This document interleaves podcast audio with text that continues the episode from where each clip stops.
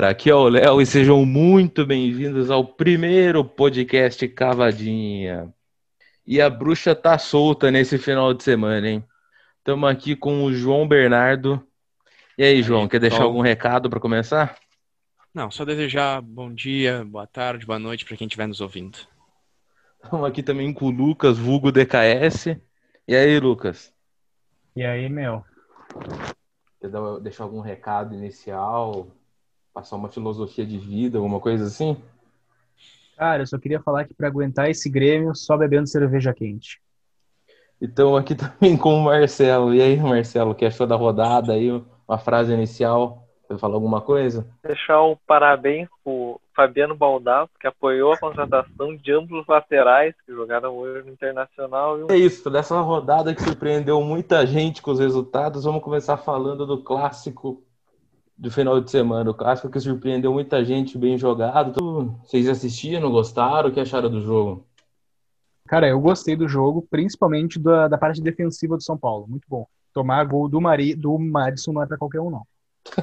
o São Paulo me surpreendeu positivamente, porque eu tinha assistido o último jogo contra o Bragantino, que eu achei que lembrou os velhos tempos do São Paulo do Diniz, que não apresentava absolutamente nada. E daí, São Paulo jogou muito bem contra o Santos, fez troca de passes muito rápidas e mereceu muito mais resultado do, do que o Santos. Até achei o empate injusto. Eu acho que a questão é, é, é colocada e que é questionada é justamente esse. Qual é o São Paulo do Diniz, né? se é o São Paulo do Bragantino, se é o São Paulo do Santos, porque é um time que oscila muito. Um jogo vai bem, igual contra o Fluminense, fez um primeiro tempo mediano, que foi perdendo no intervalo. O segundo tempo voltou muito bem, e ou se é o do contra o Bragantino, por exemplo, que jogou mal o jogo inteiro. Mas contra o Santos, realmente, eu achei que entrou muito bem, principalmente no primeiro tempo, assim, finalizou bem mais, se eu não me engano, terminou o primeiro tempo com 11 finalizações, pressionou e terminou com dois gols, né? por incrível que pareça, o Gabriel Sara, que não vinha jogando absolutamente nada, e tomar dois gols do Sara é dose, né, cara? Mas ele foi bem também? Não, ontem, é, ele jogou bem. ontem no, dia do jogo foi bem. Pressionou muito bem a, a zaga para fazer o primeiro gol, teve frieza para fazer, e também logo depois que o São Paulo tomou o gol, meio sorte do Santos, porque não estava fazendo nada, conseguiu um gol achado de cabeça, ele fez o segundo também, uma boa jogada do Igor Vinícius. Sim, a jogada começa com ele também, né? Ele aciona o Igor Vinícius e depois pisa na área para finalizar. Que eu acho que é o que todo volante moderno. Volante não, né? Que ele não é bem volante, ele é mais um meia. Mas a posição ali de segundo volante e meia é tudo que a posição exige hoje no futebol moderno. Né? É, começar a criar jogada, mas pisar na área para poder finalizar também. Mas acabou que a falha do Volpe foi decisiva, né, Marcelo? As falhas dos goleiros nesse final de semana acabaram sendo. Sim fundamentais em vários jogos, não só na do São Paulo. E uma falha de escolha dele, né? Que a falha dele não é simplesmente o chute no Marinho, que ele não pegou, mas é a forma que ele armou a barreira. Sim, eu achei até um E o que salvou o São Paulo mais dele, uma né? vez. Sim. E o que salvou o São Paulo mais uma vez foi Cotia. Sim, vem salvando bastante, né? Só falar também da, apesar da falha do Volpe, a fase do Marinho, né? Que tá impressionante. Sim, pois é. Porque... é inclusive, isso que eu ia comentar da arrogância, que você pega um, para mim, que é um, junto com o Galhardo, os dois melhores jogadores do campeonato. E eu acho até o Marinho um pouquinho, pouca coisa acima, por jogar num time um pouco mais desorganizado, assim, e acabar tendo que fazer mais coisa, mas eu, os dois eu acho muito bom. E você dá na frente do possível melhor jogador do campeonato. Você pede praticamente para a barreira abrir. E você tem que se garantir para num chute desse. Você pede para a barreira abrir, toma um gol desse, para mim é uma falha. E ele falha geralmente em jogo grande, em clássico. Então eu acho que uma coisa assim é se pensar já. Eu não acho que tem que trocar o goleiro assim logo de cara, mas é para ficar esperto. Porque não tem goleiro para trocar, né, Léo? É, exato. É, o São Paulo não tem um reserva assim que poderia substituir sei lá, quer ter total segurança, assim, a torcida ter total segurança. Cara, eu Sim. acho que desde a saída do Ceni o São Paulo tá testando reservas em sequência, para falar E não vai achar nunca um, um goleiro. Mas o Volpe fez um bom campeonato brasileiro ano passado. É, ele fez, mas o, o, o, problema é que desde o ano passado, em clássico, ele já falha. No passado teve uma falha bizarra dele no clássico contra o Palmeiras, que o São Paulo também estava ganhando de um gol do Dudu. E ele falha ele falha constantemente em clássico. Acho que esse é o grande ponto que acaba passando uma insegurança para a torcida. Vocês não acharam parecido o gol do Marinho com o do Hernandes? O movimento da bola daí e a distância? Eu não achei que a bola do Marinho pegou tanta curva. E Sim. o Volpe não se mexeu, assim, ele, se ele esticasse o braço, ele pegava a bola. É, eu, achei mais fa- eu achei mais falha do Volpe do que do Cássio. Eu achei que foi mal o Cássio também no lance. Mas a do, a do Hernandes, pelo menos, foi mais alta, sabe? A do Marinho foi meio, tipo, meia altura mesmo. O Volpe, sabe, ele caiu de costas pra dentro do gol. Achei meio estranho o lance todo, sabe? Quando a bola entrou, eu não acreditei. Mas é, o, o Santos ia apresentando uma melhora com o Cuca, né? Ele começou um trabalho no começo do ano com o Gesualdo, tentando alguma coisa diferente. Mas aí acabou apelando pro Cuca e tá me surpreendendo, assim, até. Ganhou do, de 3 a 1 do Atlético de São Paulo e, e vem indo bem. Eu achei que fosse acabar lutando por- pelo rebaixamento, mas tá ali na parte de cima da tabela, até que tá tudo meio embolado ali. E tá indo bem com o Cuca, né? É, apesar de você não gostar do Cuca, Léo, eu, a minha opinião é que ele é um baita técnico. E não vai ser diferente no Santos também. Talvez, obvia- obviamente não. Acho que o Santos não vai brigar por título, Libertadores ou Brasileiro, mas pelo menos vai, ser- vai fazer um trabalho consistente ali com o Cuca. Tem um elenco meio limitado, né, o Santos. Tem o Mario Soteudo ali, o que se sobressai, que o Sanches também é apagado esse ano. Mas o elenco em si não é muito forte, né? É, eu ia dizer, ano passado não mudou mu- tanto assim o elenco do Santos, mudou o técnico. E o ano passado o técnico tirou leite de pedra, praticamente. E também Então- o Santos não é bom porque o Santos depende muito do Marinho, né? Sim. Esse ano tá dependendo do Marinho absurdamente. E eu até fiz em tom de piada ali com, com o São Paulo, mas o São Paulo pra mim tava dominando o jogo. Até a entrada do Marinho, que daí o Marinho deu um gás no time, o time foi pra cima e claro, né, o Volpe fez aquela cagada monumental. É, eu achei até que, assim, o segundo tempo o Santos teve um bem mais volume de jogo, mas eu não me lembro de, uma, de várias finalizações, assim, do, do Santos, sabe? Apesar de ter mais volume de jogo, eu não lembro do bombardeio, assim, do Santos de finalização. Tanto que, se eu não me engano, o São Paulo no total do jogo teve mais finalização que o Santos, até. Eu achei que o São Paulo mereceu mais o resultado, mas é do jogo também. Foram duas bolas paradas do Santos. O primeiro gol foi bem bonito, o cabeceio do Madison. O resultado de empate na Vila, acho que é pior pro Santos do que pro São Paulo, no Na final. verdade, o Cuca até comemorou o resultado. né? Sim. Mas agora passando para outro jogo da rodada, um jogo que eu tenho certeza que o Lucas vai querer falar bastante. O que, que acontece com o nosso Grêmio, hein, Lucas? Foi enfrentar lá o Fortaleza do grande Rogério Ceni. Foi Começou enfrentar não, né? perdendo. Recebeu, né? É verdade, recebeu, em, recebeu na arena, né? Começou tomando um gol. Para começar, foi frango do Vanderlei para vocês? Foi. Cara, eu não falo frango, mas a culpa dele foi, porque ele poderia ter saído. É E já não é a primeira vez, né? É A difícil primeira vez que o Vanderlei não pega sai. né? Ah, mas ele tinha que estar um pouco mais atento, pelo menos. Mas eu acho que tá faltando criatividade para a equipe do Grêmio, em todos os sentidos, assim. Porque me parece que às vezes, em determinado momento, quando uma equipe se fecha atrás, o Grêmio fica meio inseguro na criação da jogada, sabe?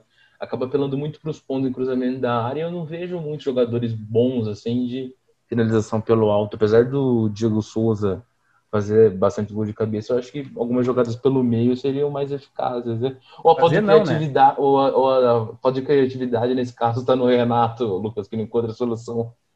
Cara, fazer não, né? Fazia. Conjuga no tempo certo, porque o Diego Souza jogou bem o gauchão, né? Basicamente. Entendeu? E assim, ah, o meu problema é o Renato. Eu falo isso há muito tempo, sabe? Parece que ele se perdeu. E ah, eu, como gremista, eu sinto falta de Cebolinha, evidentemente, mas a gente vê como ele levava o Grêmio nas costas, entendeu? Porque o Grêmio tá horroroso. Horroroso. O Grêmio tá sem criatividade, sem nada. Claro, eu quero que o Cavani venha, não é um sonho distante, sabe, o Cavani vir. Até porque a gente tá gravando no dia É 13. realidade. A gente tá gravando no dia 13, dependendo do dia que vocês escutem, o Cavani pode já ser o jogador do Grêmio. Deus pai queira isso. Sabe, mas Renato fora, tchau. Esse time do Grêmio, É. ele, era muito projetado no Cebolinha, né? Por mais que dependia muito dele, ele também dependia muito do Grêmio. E agora Sim. tem dois pontas comuns, quem diria o, o Antônio Esteves. E daí Sim, não é que falta é. criatividade, falta qualidade mesmo. É, falta qualidade e assim, o Cebolinha era um cara que ele pegava a bola na ponta e ele ia pra dentro, sabe? Então, o Cebolinha resolvia o problema de um time retrancado. O time tá retrancado, bola no Cebolinha, ele vai pra dentro, de 10 chances, duas vai sair gol. Sabe? Agora não, agora sem essa, essa figura de qualidade, a gente fica só cruzando, cruza, cruza, cruza. E o Everton não é um cara que vai pra dentro. Ou ele recebe dentro, ou ele vai pro fundo. Sabe? O Everton não é um bom jogador. E é exatamente isso que tu falou, Marcelo. São medianos, no caso. No Tá, caso, mas é importante, é importante ressaltar que o Everton é reserva, né? O titular é o PP, que tá, não tá no nível do Cebolinha ainda, mas eu acho que pode chegar. E o, é, o Grêmio jogou as últimas duas partidas, não sei se não sei se três, mas jogou sem o PP e sem o Jean-Pierre, que são duas peças essenciais nesse time também. E é nesse ponto até que eu ia chegar agora, perguntar. A gente tem, a gente convive, tem bastante amigo gremista, e tem bastante que fala, inclusive, que o Grêmio tá no top 3 elencos do Brasil. Marcelo, você concorda com essa frase ou não? Eu discordo. Eu também discordo, já aproveitar aqui, que o Jean-Pierre é da mesma qualidade que o Jorge Arrascaeta do Flamengo. Acho que tá um pouco abaixo. É Até Superior, né? O Jean-Pierre tá acima, né? Exatamente. Isso é uma discussão que não acaba nunca. É- eu vejo essa questão do elenco, principalmente, é, que é- muitas vezes também, principalmente agora que o Jean tá machucado e o PP também não tá jogando, que às vezes o, as substituições do Grêmio não são muito efetivas por justamente não ter quem colocar, sabe? Você olha pro banco Justamente e não por vê muita... os titulares que estão jogando seriam as opções, né, Léo? Sim, entrar no segundo tempo com Mas- gás, né? O Everton, por exemplo, entrando no segundo tempo certeza. com gás, jogando nas costas de um lateral que já tá um pouco mais cansado, é diferente, né? Não, com certeza. E, cara, assim, ó, como gremista, então, eu posso falar nesse caso do elenco. Eu gosto do time do Grêmio, assim, sabe? O, eu acho o Vanderlei muito bom. Eu acho ele um goleiro muito bom. Ele me passa segurança que eu não tinha com o Paulo Vitor ano passado, tá? E a dupla de zaga, eu acho que ela- atualmente ela tá um pouco abaixo, mas ela ainda é Jeromel e Kahneman, uma das melhores do Brasil. O Orejuela é bom, sabe? Eu acho que no Grêmio falta ainda aquele primeiro volante. O Grêmio não sabe jogar sem o Maicon. Hoje foi evidente. O Maicon, Uhum. tava, o Maicon tava jogando, o Grêmio tava de uma forma. O Maicon saiu lesionado no início do primeiro tempo, o Grêmio morreu, sabe? E a gente precisa de um centroavante, né? Então, eu Acho não vou falar o tá Cavani, o obviamente. Isaac. Cara, é que assim, meu, eu não acho o Isaac tudo isso, sabe? Ele. É que aqui no sul, Pois não sei, é. pra- eu acredito que Vou dizer que eu tem também não. pessoas ouvindo É fora que da a região função sul. dele não é que ele tá jogando, né? Com certeza, só que, tipo assim, meu, o que, que o Isaac fez, cara? Ele só fez. O que alavancou ele foi fazer gol em Grenal. Sabe? Pois Aqui é. no Sul, o Grenal é muito importante. O Grenal alavanca carreiras, entendeu? Ele fez gol no Grenal, beleza, mas tudo bem que ele não tá cumprindo a função dele, mas quando ele cumpre a função dele, que eu acredito que seja ali na- no lugar do Jean-Pierre, ou até mesmo no lugar do Alisson, ele não se sai bem. Parece que ele é um cara que ele deveria ser um coringa do Renato. O Renato deveria botar ele no segundo tempo, numa posição ele vai lá e faz. Que foi o que aconteceu no Grenal. Sim. É um cara que subiu faz dois meses pro profissional do Grêmio, né, Lucas? Com 23 anos. E eu Sim. não quero nem entrar nessa é seara. um, um, um problema. Eu acho que o Grêmio ainda vai acabar dependendo muito do GPR agora, com a saída do Everton mais que do PP, que eu não acredito que vai ter uma evolução muito grande. O PP, que aliás, Marcelo, e você, a gente já deu uma informação há mais de um mês que já estava negociado com a Premier League e riram da gente. Agora esse moleque tá saindo da proposta. Premier League, riu, Tem proposta. Ah, vai. riu em agosto, ri agora. Tem proposta, mas o presidente já falou que não vai sair. Presidente Romildo Bolzani. Júnior. Melhor presidente da Essa história do Grêmio. Hoje, Nuno Espírito Santo renovou com o Overhampton, então acredito que agora eles vão fazer as negociações com mais ênfase. Então talvez o PP Pro, esteja chegando. pra, pro Nuno Espírito Santo contratar tem que ser português. Esse Porra, é o o cara fala português, não. Tá, mas o Nuno Espírito Santo contrata português. Ele contratou agora um moleque lá do. Eu esqueci o time que era, se não me engano é do Porto. É, Mas eu posso estar errado, mas ele contratou um moleque a 40 milhões de euros, a contratação mais cara da história do Wolverhampton. Vamos ver, às vezes o, P- o- às vezes o PP Tá consegue vendo uma Porsche dupla no sétimo cidadania e consegue, e consegue aí uma dupla cidadania de, de português, aí o Nuno contrata ele. Agora falando de um time que tá brigando na parte de baixo também. E o Corinthians, hein? Demitiu o Thiago Nunes essa semana. Vi muita gente falando que o jogador tava fazendo corpo mole pra, pra demitir o cara, que não gostou que ele chegou e mandou embora o Jadson e o Ralf. Cara, e aí vai jogar contra o coisa? Fluminense, não joga nada. E aí perde, toma dois gols do Nenê, o vovô tá on. E aí? Qual são as esperanças do Corinthians agora? Cara, eu posso falar uma coisa rapidinho? Pode. Eu acho bem feito pro Thiago Nunes. Bem feito. Por quê? Porque ele poderia muito bem ter sido treinador ou do Inter aqui, quando o Inter não tinha fechado ainda com, com o Tchatcho, sabendo que hoje em dia eu acredito que nenhum torcedor do Inter trocaria o Tchatcho pelo Thiago Nunes, ou até mesmo do Grêmio. Eu, por exemplo, fiz um, fui um cara que fez campanha pro Thiago Nunes no Grêmio no passado, sabe? E, mas não, ele quis ir pro Corinthians, porque o Corinthians tinha nome, o Corinthians ia disputar a Libertadores. Bem feito. Não, mas Mas se não quer ele no Grêmio agora. ele tá, ele tá desempregado. Não, não Uhum. quero. Não quero.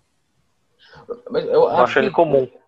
Então, eu acho que tem até outra coisa aí, que treinador pede muito continuidade e tal, mas a primeira, expecta... a primeira oportunidade que ele teve no Atlético de sair, ele saiu fora, né? E Assim o como o Ah, Rogério mas no já era um trabalho de um, já era um trabalho de um grande tempo do Thiago Não, Nunes. né? o, o, Rogério, o Rogério, eu sou suspeito a defender o cara, mas ele teve uma proposta do Atlético um pouco antes e ele não quis sair. Sim, Mas, mas, enfim. o Thiago Nunes esperou, esperou terminar um contrato. Mas, mas, enfim, falando do Corinthians, o Corinthians entrou, que eu achei bizarro, com três volantes, entrou com o Ederson, com o Gabriel e com o Cantígio. E desculpa, mas nenhum time que queira entrar para ganhar entra com três volantes hoje em dia dessa característica. E com 17 minutos ele tira o Ederson e coloca o Everaldo. Everaldo. Então eu achei uma coisa assim bizarra, sabe? Eu acho que esse jogo aí mostrou que o Coelho não está preparado, na minha opinião, para ser técnico do Corinthians. E pensando nisso, vocês têm alguma sugestão de técnico para o Corinthians, alguém de- desempregado, para assumir isso daí? Bah, agora não. Até porque quem assumisse ia ter que, ia levar, ia ter que arrumar muito bem a casa, porque o meu comentário sobre o time do, do Corinthians é que o time do Corinthians é um lixo. Não, Que isso? o time do Corinthians é um lixo. Concordo. cara. É um- foi um time que foi, tá, já tinha algumas peças do ano passado, mas o cara que era pra ser o craque do Corinthians esse ano era o, Luan. E o Luan não joga nada. Não joga nada. O que deu a impressão hoje no jogo contra o Fluminense é que o Fluminense fez o primeiro gol e ficou esperando acabar o jogo, só isso. O Corinthians não apresentou o perigo. Até depois o, o, o Fluminense conseguiu o segundo gol, aí relaxou e tomou um. Mas, Quem é que é o bah, treinador Fluminense? Pois é, pois é. Ele mesmo. Pois é, é um time, é um time que tem características de esperar muito daí.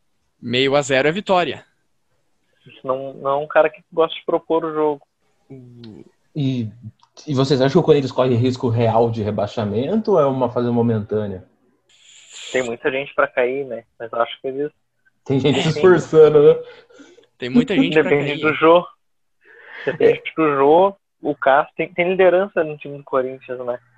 Desculpa, só, só fazendo, um- só abrindo um parênteses, como gosta de falar um conhecido nosso, abrindo um parênteses do que a gente estava falando antes, o, eu vi muita gente falando essa semana do Filipão e parece que tem informação que o Filipão aceitaria treinar o Corinthians. O que, que vocês acham do Nossa. Filipão no Corinthians? Eu acho Não perigoso pra imagem dele. Aí é decretar o rebaixamento. Mas, ô meu, sabe um técnico que tá desempregado que cairia muito bem no estilo do, do Corinthians, de, de grupo, assim, grupo forte, lideranças? Quem? Thiago Neves. tá livre no mercado, né? Tá livre no mercado. E esse cara é bom em cair, hein? Nossa. Então, agora falando do Flamengo. É, o Flamengo estava vindo embalado de quatro jogos e acabou tomando um dabo do Ceará, tomou 2 a 0 E não sei de vocês, mas eu achei que uma coisa que aconteceu no jogo do Flamengo contra o Ceará, que voltou, que aconteceu, na verdade, no primeiro jogo contra o Fortaleza, acabou ganhando na finalzinha, aconteceu hoje contra o Ceará, é que o Flamengo, assim, quando leva um gol, acaba ficando meio desorientado na mão do Domi e acaba faltando criatividade, sabe? Abusa muito das pontas ali fazendo o cruzamento e não consegue achar um jogo pelo meio, coisa que tinha muito com o Jesus. Não sei o que vocês acham. Ah, eu ia dizer, hoje o... Não é que o Flamengo tava desfalcado, né? Fez meio que um rodízio, porque eu acho que eles estavam muito mais com a cabeça na Libertadores do que nesse jogo de hoje. E até olhando as estatísticas, daria pra dizer até que o Flamengo foi melhor. Até pareceu participar, mas pelo que eu vi, até o Flamengo participou muito mais do ataque do que o Ceará. Só que daí, numa bola, o Ceará conseguiu fazer o gol. E daí, ah, o Flamengo pareceu se perder depois. E uma coisa que me chamou muita atenção foram várias chances que o Gabigol teve que acaba perdendo, né? E ano passado eu lembro que, apesar de ele estar muito mortal na parte final da temporada, eu lembro no jogo dele contra o Inter, eu não lembro se foi, acho que foi na Libertadores, que ele fez, acabou fazendo um gol no final do jogo, mas que ele perdeu muito gol, né? Então acho que o Gabigol perde, ele faz muito gol, mas ele perde muito gol também. Ia falar exatamente isso, concordo totalmente. Ele realmente produz muito, é muita qualidade. Sim. É, exatamente. Quem produz muito vai errar muito. Então. Que ele não faz só gol também, né? Ele é muito importante, ele dá, dá assistência, participa bastante do jogo, é, vem buscar ele, a bola até às ele vezes. Ele pisa bastante fora da área, né? Ele não é um centroavante Sim, no começo, no começo do Brasileirão, acho que ele era o líder no Brasil de gols e assistência. Sim, ele é um jogador muito importante. Ele era um dos líderes de assistência. A, a pandemia fez muito mal para ele, né? Ele tava muito bem no início do ano. Fez, ele, ele parece que ele voltou bem fora de forma, né? Ele voltou gordo, né? Ele voltou o Gabi gordo. É. Mas agora, usando uma linguagem bem flamenguística, vamos dizer assim. Agora com o Dome, do jeito que tá, o Flamengo continua em outro patamar para vocês? Para mim, o Flamengo ainda é o time a, a ser batido esse ano. Até por, por, todo o elenco que tem, o Dome já tá conseguindo ajeitar um pouco o time. E, bom, acho que, vai ser, acho que ainda vai ser difícil ganhar do Flamengo esse ano. Mas vamos ver. E agora falando do virtual tetracampeão brasileiro, me surpreendeu o Internacional hoje, hein? Com um jogador a menos. Surpresa tua. É surpresa tua, é. Vocês não surpreenderam? Um jogador a menos. Apenas canalha. Diz... 100 vezes canalha. 100 minutos de partida. E o Rodinei e o Moisés, somados, chegarem zero vezes na linha de fundo, não é surpresa pra ninguém. Parece que o Atlético tem medo de, de botar no fundo da, da disputa individual contra o Edilson, com 50 anos e pesando 200 quilos. Pesado, cansado, o Inter não, não explora isso. E tocando bola na área. Faltou qualidade hoje. Eu queria perguntar uma coisa para vocês é, sobre a, a formação do elenco do Inter. Porque todo mundo sabe que o Kudê gosta muito da jogada de saída de três, né? Tanto que ele joga com o Musto, que muita gente não entende. É que ele volta para fazer a, a linha, a última linha ali de zagueiro, para jogar com os dois, os dois laterais avançarem. Pensando nisso, vocês não acham que foi uma falha nas contratações dos laterais, principalmente do Moisés ali na esquerda? Porque na direita, pelo menos, tem o Saravia, né? Que é o titular. Mas na esquerda, que acaba dependendo do Moisés, nesse esquema que precisa muitos laterais, é um erro depender do lateral esquerdo desse nível, que precisa, precisa ainda né, contratar um lateral esquerdo melhor? O que me pareceu do Moisés foi que nesse ano uh, ele é um jogador ruim, mas teve momentos bons no Inter. Por exemplo, deu um baita cruzamento pro Thiago Galhardo no jogo contra o Botafogo. No início, antes da pandemia, eu tava gostando bastante dele. Que ele era bem esse cara cavalo, assim, não cansava nunca. Mas, sei lá, parece que se perdeu. É a maldição da lateral do Inter. Não acho um cara bom para botar lá. Desde Kleber Chupletinho. É, eu acho desde... que. Acho que é o que tinha disponível no mercado. Não, não tinha uma condição de buscar o Guilherme Arana. Fala no Jorge, que tá no, no Mônaco. É um bom lateral, mas também não. Não sei se o Inter tem dinheiro para buscar. E laterais no futebol mundial é uma posição bastante escassa, né? Uhum, é verdade. Sim.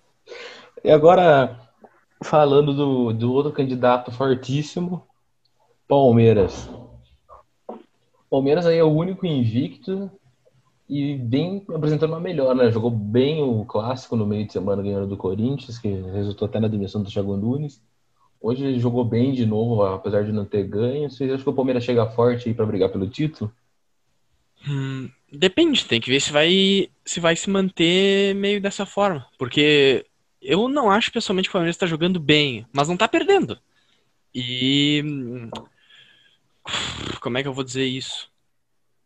É um time prático.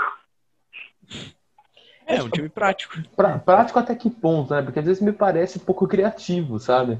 De depender. Porque, vamos supor, no jogo contra o Corinthians, é, teve uma expulsão ali no começo que foi fundamental, né? Uma expulsão muito boba ali do Fagner a bola até. Eu só vi isso dar certo uma vez, que foi o do Luizito, mas foi numa Copa do Mundo, no final do jogo, sabe?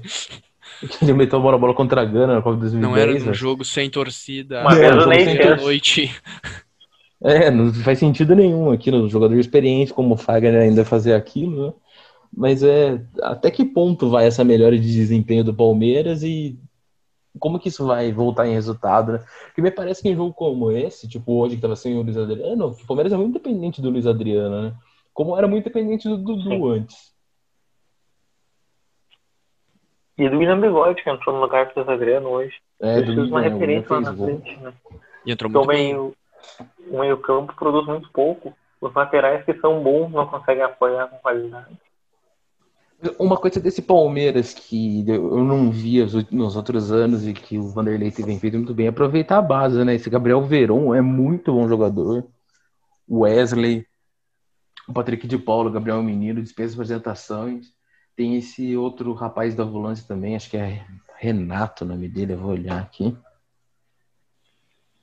É, ano passado no Vasco foi ele que chamou o Thales Magno para compor o grupo e acabou sendo um baita jogador. E esse ano, acho que para um pouco do Vanderlei, mas também foi uma mudança de filosofia do Palmeiras, né? Que não é mais aquele negócio de contrata, contrata, contrata, contrata. Eles começaram a olhar um pouco mais para dentro do clube. Parece E que até- secou um pouco a fonte, né? Oi? Secou um pouco a fonte do Palmeiras. É Danilo Meia, não é Renato, não. Hoje entrou o Gabriel Silva também, né? Eu vi que o Vanderlei é o cara que mais, no século XXI, que mais lançou garoto da base em uma temporada só. É o Vanderlei, ele lançou bastante e, é- e são meninos bons, né? não é porque tá lançando por lançar, são realmente bons jogadores, né? O Gabriel Menino, o Patrick de Patrick Paula de são Paula. muito bons. Uh, mas assim, cara, eu queria falar especialmente sobre, vocês estavam falando ali, se o Palmeiras é candidato a título, sabe? Uh, eu acho que tá chegando o momento em que a gente vai ter realmente os candidatos a títulos. Porque agora vai começar Libertadores, vai começar Copa do Brasil, sabe? E ano passado nós já tínhamos bem especificado quem seria o campeão. Ou o, a, a- como é que eu posso dizer? A- o time que mais poderia ter chance, que foi o Flamengo entendeu? Porque, por exemplo, o Grêmio não vai ser campeão do brasileiro porque o Grêmio poupa no Brasileirão, o Grêmio caga para pontos corridos, sabe? E a gente tem que ver como que os times, para tentar dizer qual será campeão do Brasileirão, da Copa do Brasil ou até mesmo da Libertadores, que eu acho difícil um brasileiro levar esse ano, ãh, assim que começar essas três competições e elas estiverem em andamento ao mesmo tempo, sabe? Porque só pelo Brasileirão é difícil, só pelo Brasileirão o Tchatcho vai levar fácil. É que o campeão vai ser o, o time que for mais consistente, né? Porque nos anos anteriores, sei lá, 2019, 18, 17, esses três anos, por exemplo, sempre teve um time que disparou na frente e a gente pensava, tá, quantas rodadas esses caras vão ser. Quantas rodadas de antecedência esses caras vão ser campeão? E esse ano não parece. Parece que a consistência vai levar algum time ao título. Que no momento, o- os maiores candidatos pra mim é o Inter, o Atlético Mineiro, São Paulo e o Flamengo. Eu não coloco o Palmeiras ainda. Pode vir a ser. Cara, me desculpa, mas eu não consigo ver o Atlético Mineiro como um possível candidato a título brasileiro. O Atlético consigo- Mineiro tá muito inconsistente, meu. Tá eu não muito consigo ver o São inconsistente. Paulo também. Eu vejo o São Paulo muito consistente. Eu vejo os três que eu via no começo na questão de elenco: o Flamengo, o Inter e o. O Inter, na verdade, eu não via no começo o trabalho do Thiago que me surpreendeu. Eu vejo o Inter, os- o, o Flamengo e o Palmeiras, assim, como os três principais candidatos. Mas, puxando o assunto que você falou da Libertadores, Lucas, vamos fazer aqui, puxar o, as disputas, que essa semana volta a Libertadores, né? Depois da parada. Sim, A gente vai ter e cara, a Comebol acabou de lançar uma nota que dos 30 inscritos, que é o número habitual, primeiramente passou para 40 e agora passou para 50 o número de inscritos Da Libertadores? da Libertadores. Pro ano que vem? A Comebol lançou notas 22 e 50. O Conselho da Comebol resolveu agora por vi isso unanimidade ampliar de 40 para 50 a quantidade de jogadores nas Ah, listas sim. Acho que não tem time que tem tanta, tanto jogador assim, né? A Comebol tá É, fazendo é. isso pra não precisar o, o Boca não ter por que levar eles pra justiça, né? É basicamente isso. Ah, sim. Boca teve surto de 19, Covid. 19 É, por aí. jogadores. O Inter contra o América de Cali, o que vocês acham que dá? Acho que o Inter vence fácil. Primeiro, o Inter precisa ganhar esse jogo. Porque daí não só. É que eu acho que Inter e Grêmio vão passar de qualquer maneira, mas eu acho que ganhando esse jogo. Não acho, não acho. eu acho. Pela Calma aí. atual situação, eu acho que um dos dois vai ficar fora. Eu acho que os dois continuam passando, mas o Inter precisa ganhar esse jogo, que daí, se não. É, se mantém na liderança do grupo, Mas também eu não acho que vai ser um jogo fácil, porque depois da parada o América tem, tem vindo bem, se eu não me engano. Jogou, não jogou muitos jogos, mas se eu não me engano venceu a maioria até. Universidade Católica também. Tá Falando em Universidade Católica contra o Grêmio, é jogo fora, né? Um pouco mais difícil. Cara, eu acho que esse grupo E, ele tava muito mais fácil antes da parada, tá? Agora ele tá complicado. Ô, João, me lembra bem se, mas esse grupo E tá com Grêmio e Inter com 4, América de Cali com 3 e o Universidade Católica com 0. Correto? Exato, exato. Tá. E assim, uh, óbvio, em função do Grenal, deu aquela briga, o Inter e o Grêmio vão bem desfalcados. Eu acredito que o Inter vá mais desfalcado, porque o Grêmio, daquele time dos que foram suspensos pela Comebol, o Grêmio já não tem mais dois. Sim. Sabe? São Luciano e Caio Henrique. Enfim, saudades Caio Henrique. Mas o que, que eu quero dizer? Que América de Cali e Inter, eu acho um jogo mais fácil porque o Inter tá num bom momento. Eu acho que o Inter ganha. E o Inter joga em casa também, né? Ah, eu acho que com essa pandemia, não tem torcida, não tem muita diferença. Eu acho que faz um pouco ainda, mas não muito. É, não muito, sabe? Faz diferença, pode fazer, porque, claro, em função, se o cara jogar na altitude, não é a torcida que vai empurrar, né? A altitude que vai, vai prejudicar. Mas o, o Grêmio, cara, o Grêmio tá numa fase muito ruim. Entendeu? Tá muito ruim mesmo. Eu quero ver como é que o Renato vai sair no que ele melhor gosta, que é mata-mata. A gente não tá no mata-mata ainda, mas a gente tá numa competição, numa Copa, que é o que ele gosta de falar, né? E o Grêmio e... passou, é, passou mal para classificar na última Libertadores, foi na Bacia das Almas. É, exatamente. Dá pra acontecer. PP vai jogar? PP? Acho que tá fora. Ah, então acho que vai ser um jogo mais difícil mesmo. Tá. Sem PP é, vai ser um jogo mais vai ser um jogo mais difícil sem PP, sem Jean-Pierre. Uh, mas eu acredito que assim, meu.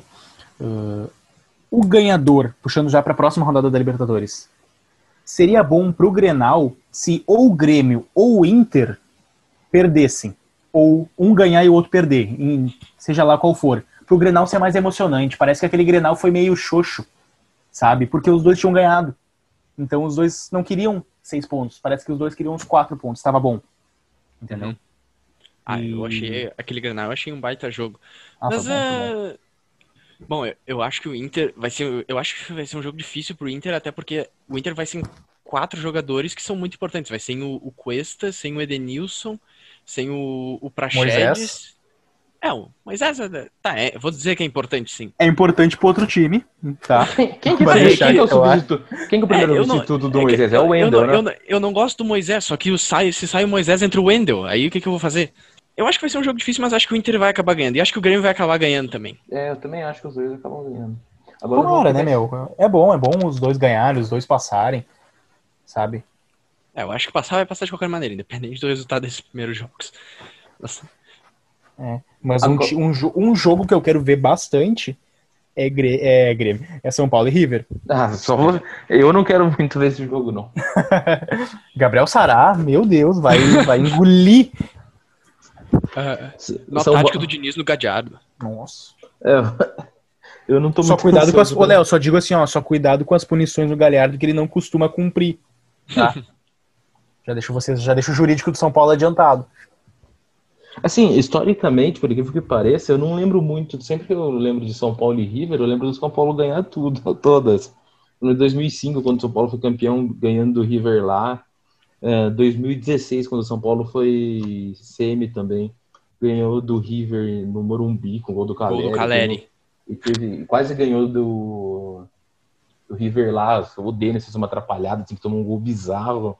teve um, foi uma baita partida do Ganso também, passou uma caneta, fez o gol. Saudades desse Ganso, aliás. Mas eu tô um pouco esperançoso para esse jogo, apesar do River vir, não vir treinando por causa da pandemia, não vir treinando na sua força máxima mas pelos desfalques também, eu acho que vai ser um jogo pau a pau, assim, mas não tô muito esperançoso, não. É, Agora, acho, que antes da, acho que antes da parada, só fazer rapidinho, acho que antes da parada o River vinha melhor até, só que o, o, o, futebol no Brasil voltou antes que na Argentina, e daí o São Paulo já tá com mais ritmo de jogo. O Diniz conseguiu dar uma avançada assim, e o River também viu parado. É, vai ser o primeiro jogo oficial do River desde a volta, então eu acho que o São Paulo talvez tenha isso na sua vantagem, mas acho que vai ser um grande jogo. E o São Paulo precisa ganhar, porque o São Paulo foi o único time que jogou contra o Binacional no estádio do Binacional, que é o estádio mais alto da Libertadores, e conseguiu perder para esse time do Binacional que é horroroso. E eu temo pela classificação do São Paulo nesse grupo aí. Então é fundamental que o São Paulo ganhe esse jogo, senão vai ficar muito complicado a situação dele no grupo. Mas um Vai outro, ganhar, um outro jogo que vai ser difícil. E sim, difícil nem tanto pela qualidade técnica, mas pela altitude vai ser Bolívar e Palmeiras, né? Que vai ser em La Eu Paz tava, o tava jogo. olhando aqui agora. Que a altitude prejudica bastante, né? O jogo. Uhum. É, mas também eu acho que o Palmeiras. ah, É, o Palmeiras tende a ganhar. ganhar, né? É, tende a ganhar. Se não, pelo menos consegue um empate. E o último jogo aqui é, do time brasileiro que muita gente tá esperando é Independente Del Valle Flamengo lá no Equador, principalmente pelo Miguel Angel Ramírez, né, que é um técnico muito visado por vários times aqui do Brasil e que se fizer um bom jogo lá, todo mundo vai ficar maluco atrás dele, né? E vai ser um teste pro Domen também, né? Sim, sem dúvida. É. Vai ser o primeiro jogo dele como eh, comandando Mas o o- atual campeão. É verdade, os dois já se enfrentaram na, na Recopa. O Flamengo levou a melhor, mas era o Flamengo do Jesus ainda. Mas o Pois Flamengo, é. a princípio, E o Flamengo e jogou bem, né? máxima. O, o Del Valle do Angel Ramírez jogou bem, né, contra o Flamengo. Não, foi empate o primeiro jogo, se eu não me engano, no, no estádio do Del Valle. E daí depois o Flamengo ganha em casa. Mas é, o Flamengo tende a ir com força máxima, então. Apostaria na vitória do Flamengo, mas acho que pode- o Del Valle pode surpreender. Então agora vamos para uma das partes que a gente mais gosta aqui, que é a nossa seleção da rodada. Vamos ver aqui. O goleiro, não sei vocês, eu coloquei o Tadeu e vocês. Com dor no coração, botei o Tadeu também. Coloquei o Tadeu também. Mas eu gostaria de abrir um parênteses aqui, porque eu achei que o Jean jogou melhor que o Tadeu. Eu também, eu queria Mas eu não coloco o Jean na minha É. seleção. também. nunca vai vir bem na claro, né? seleção. Se Fecha bateu na mulher, Eu- nunca vai aparecer na minha Problemas seleção. extra-campo, é.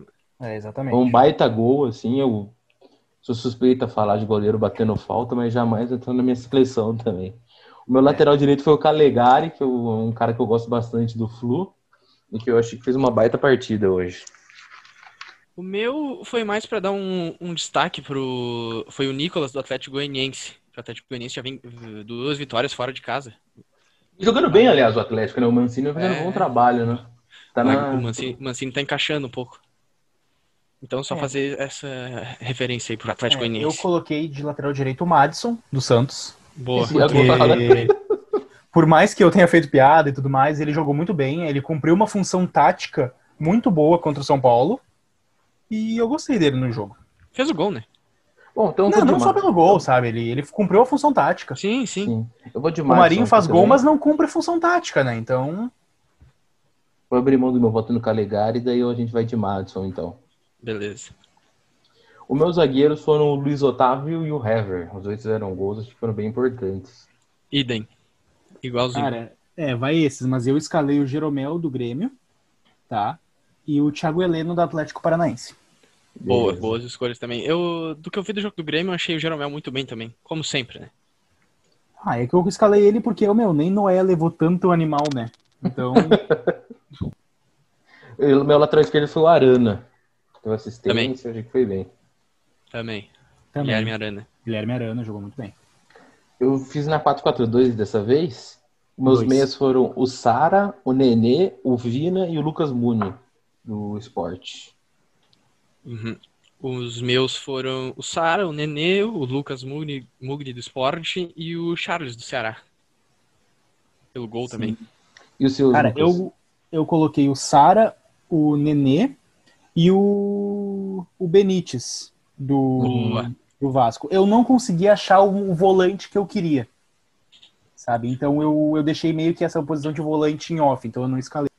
Mas boa referência pro Benítez, ele colocou no segundo É, gol do Vasco, bem, ele né? colocou com a mão a bola pro canto. E ele vem jogando Sim, bem, com né? certeza. Então vamos ver aí nos É três eu- atacantes, daí a gente vê no final como vai ficar a seleção. Quem foram os seus três atacantes, Lucas? Cara, não, foi como eu disse, eu escalei um 4-4-2, mas eu fiquei nesse, nesse déficit de, Ah, de você não primeiro volante. achar, ficou sem achar um Isso, meia, né? exatamente. Eu não consegui achar o primeiro volante, Então a exatamente. gente ficou entre Vina, que é o meu, o seu é o Benítez, e qual que é o seu outro, Lucas? O Charles, né? Eu botei o Charles, é. O Nenê Não, e o- o Sara. Não, sim, mas é, o Nenê e o Sara foram unanimidade, tá no time todo mundo. É o que Isso, o sobrou. outro foi o Benítez. Acho que teve Então, dois votos vou- pro, pro Mugni. Eu vou no. É, o Muni, o Muni entrou, eu vou no Charles também. Daí entra o Charles na seleção. Boa. Beleza. É, quem foram os atacantes de vocês? O meu foram o Babi e o William Bigode.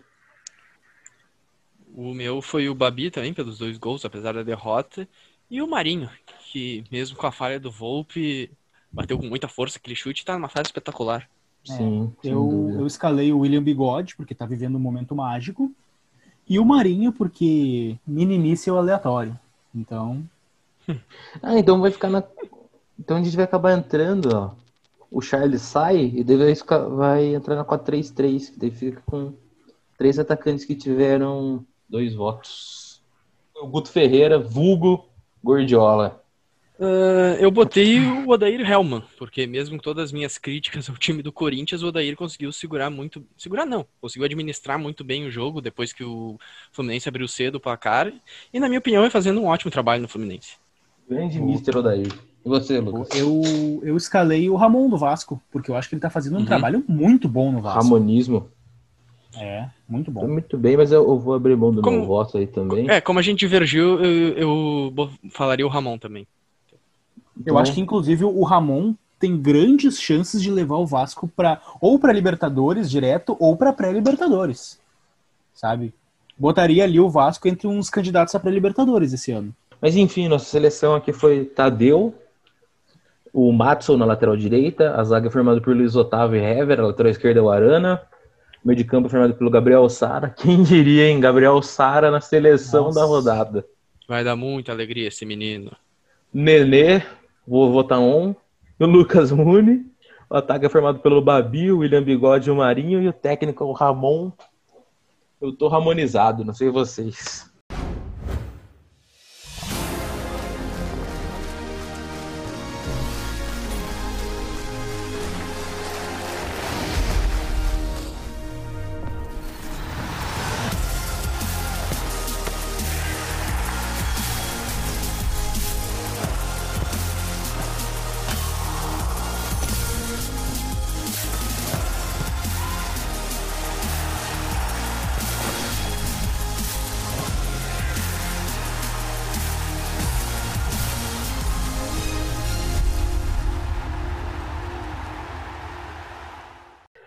Isso, estamos aqui, voltamos agora para o futebol internacional. Estamos aqui com meu grande amigo Gustavo. Quer falar alguma coisa para começar?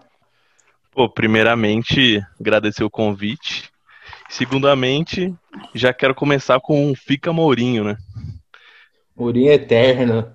Estamos aqui também com o Amaro. Quer dar um- uma falha inicial aí para rapaziada?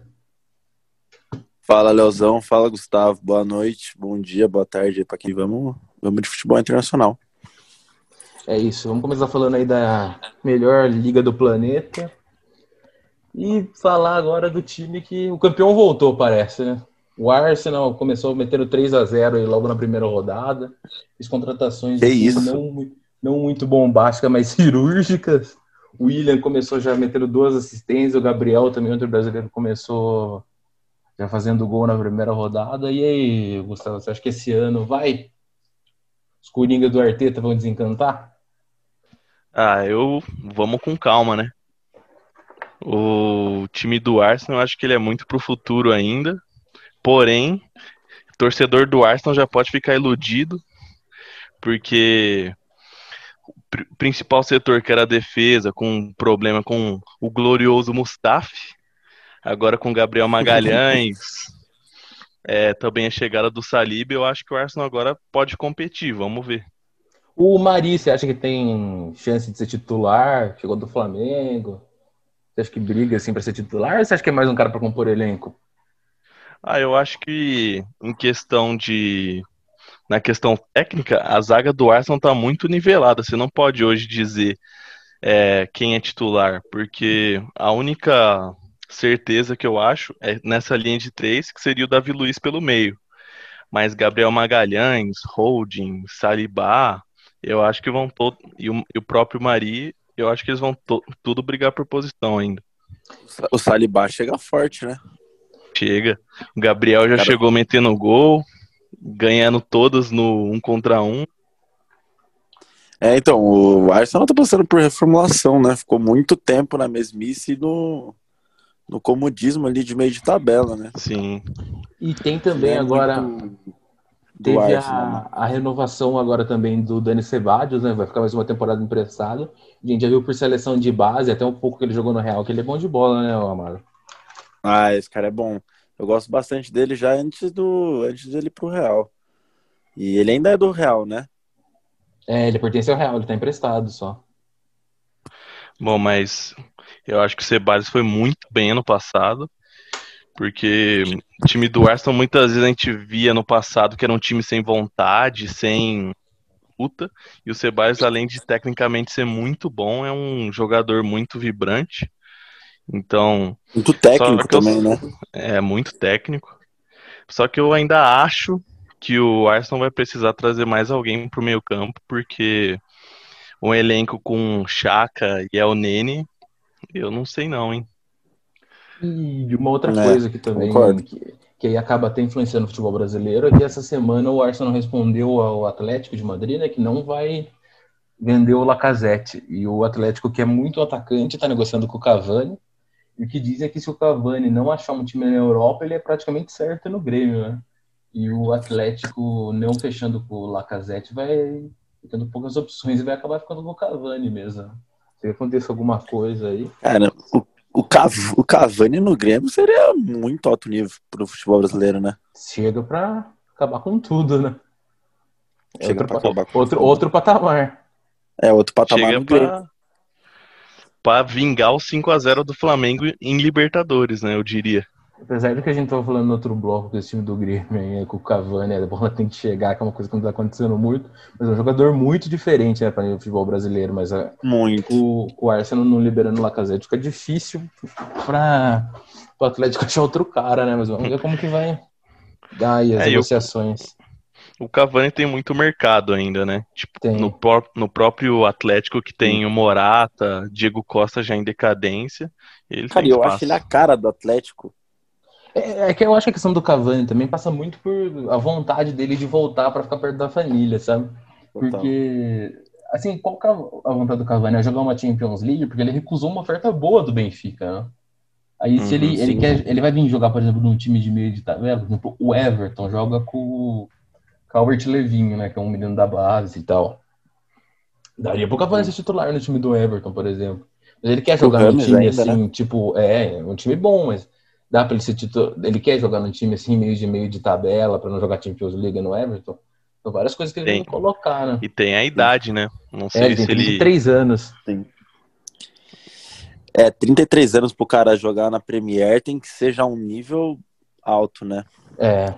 Falando do Everton, já que eu citei aqui, o Everton fez contratações bem interessantes, né? Trouxe o. Curé do Watford, trouxe o Alain do Napoli, O Alain é uma craque, grande contratação. Aqui. Trouxe o Do Ramos também, também. jogando com, com o Ancelotti é muito bom. E eu acho que a linha principal é começar uma temporada do zero com o Ancelotti, né? Especialista Nossa, em montar time. Já ganhou de 1 a 0 do Tottenham, que é um grande adversário. Eu acho que o Everton essa temporada vem forte para te surpreender. Não, eu acho que o Ancelotti começando uma temporada do zero com um time assim, que dá pra ele todo o respaldo que ele precisa ter e, e, e dá entrega todos os objetivos na mão dele como um salvador, mas um salvador já com um currículo pra isso é foda, né? Fora que o Rames e ele são amores de outros carnavais, né? É, ele trouxe o Ramos quando ele era técnico do Real, ele trouxe quando ele era técnico do Bayern. Bayern, e agora que ele tá sim. no Everton. E, o, e foi as melhores temporadas do Ramos foi com ele, né? Foi. E o Richardson vem com o Ramos voando. Ah, eu acho que com certeza. Se na temporada passada a gente teve um Leicester que apareceu no topo da tabela em algum momento, incomodou, era legal de assistir. Eu acho que nessa temporada, se você quer apostar numa surpresa, eu iria de Everton. Porque esse meio-campo com Richardson, com Richardson e Calvert-Lewin no ataque, a gente já viu hoje que o Tottenham não, não conseguiu nem ameaçar muito o time do Ancelotti. E a gente pegando o possível Everton titular, ó, começa aqui pelo Pickford, que é o goleiro de seleção, né, o titular de seleção da Inglaterra. Aí tem o Coleman, que é um lateral muito bom, irlandês. A dupla de zaga é interessante também com o Kane e o Mina. Tem o Dinheiro na lateral esquerda. Aí o meio de campo é o Alain, o André Gomes, o Rames. O ataque é o Bernard, o Levin e o Richarlison. Eu vejo como problema, assim, entre aspas, o Bernard e o André Gomes só em nível. Assim, eu acho eles um pouco abaixo, mas é um time bem forte, né? Sim, Tem o Alcott no banco, o- tem o Moisican. Queria destacar o, o Dinhe, que pra mim é um dos melhores Nossa, laterais esquerdos da, da Premier League. E hoje a vitória veio dos pés dele, né? Que ele colocou a bola na cabeça do Calvert-Lewin. E não é de hoje. É uma posição que é Agora- bem carente, né? Ele jogou no PSG também, Sim. jogou no Barça, um cara experiente. Né? Agora a gente tem que ver essa dupla de zaga do, do Everton também, que vai ser muito testada. Ainda É. não é uma dupla muito estabelecida no, no time, um pouco jovem até. Então eu acho que esse é o ponto mais crítico do time, mas de resto, O Mina não é muito testado né, no futebol europeu. Ele foi bem no Palmeiras aqui. No Barça não jogou praticamente, né? E jogou agora no Everton nessa última temporada, né? Mas é um cara meio inexperiente em nível de futebol europeu. E o Tottenham não fez nenhuma contratação assim muito bombástica, né? Não fez uma temporada Pois é, o boa. a Tottenham não dá pra entender, né? Ficaram, fica, quando ficaram com o Pochettino sem contratar por pelos estádio, motivos né? de suspensão, é, pelo estádio, não contratavam e daí pensavam, nossa, quando o Tottenham puder contratar com os caras que já Exato. tem, vai voar. Daí quando pode contratar, não acerta uma mão. Não sei também se é um atrativo tão grande hoje em dia pro Tottenham mais, né? Com tanto time legal tendo na Premier League, eu acho que, tipo, tem outros times mais interessantes, outros times que prosperam mais hoje em dia. O Tottenham eu vejo mais em decadência. É, é, vejo muita gente falando Do que as que antes. contratações do Tottenham é manter o som e o Kane, né? Mas precisa sim. de algum fato novo, né? Porque Bom, eu achei o- perdeu Com o certeza. Eriksen e não trouxe ninguém de volta, né? Trouxe agora o Exato. Rosberg, que Sim. jogou bem, né? O Guardiola gostava bastante dele quando treinou o Bayern. Trouxe o Joy Hart pro banco do Lohri, que agora saiu o Vor. E trouxe o Doherty, que é um bom lateral direito, né? Que tá na eminência de sair o Aurier. Acho que inclusive acabou o contrato dele com o Tottenham, né? Mas ele tá pra sair. Aí trouxe o Doherty. Eu um pouco do Mr. o... Mourinho, Gustavo? O que, que a gente vai falar do Mourinho, né? Primeiro jogo e o cara já tá. Daqui a pouco vai raspar o cabelo, ficar louco com o jogador, vai estar brigado com o Dele Alli. Mas assim, em relação ao mercado do Tottenham, eu achei que o um, um dos pontos fracos do Tottenham na temporada passada justamente as laterais. E achei o Doherty uma contratação pontual, uma contratação boa. Só que, como se destacaram, o Tottenham precisa muito mais que isso. E o curioso do Mourinho é que a gente parar para ver é, os outros cinco times do top six, como eles jogam para frente, como Total. você consegue ver um futuro em cada time. Até o Arsenal, E- que não tá com grandes coisas, voltando agora, já pensa Sim. em jogar pra frente.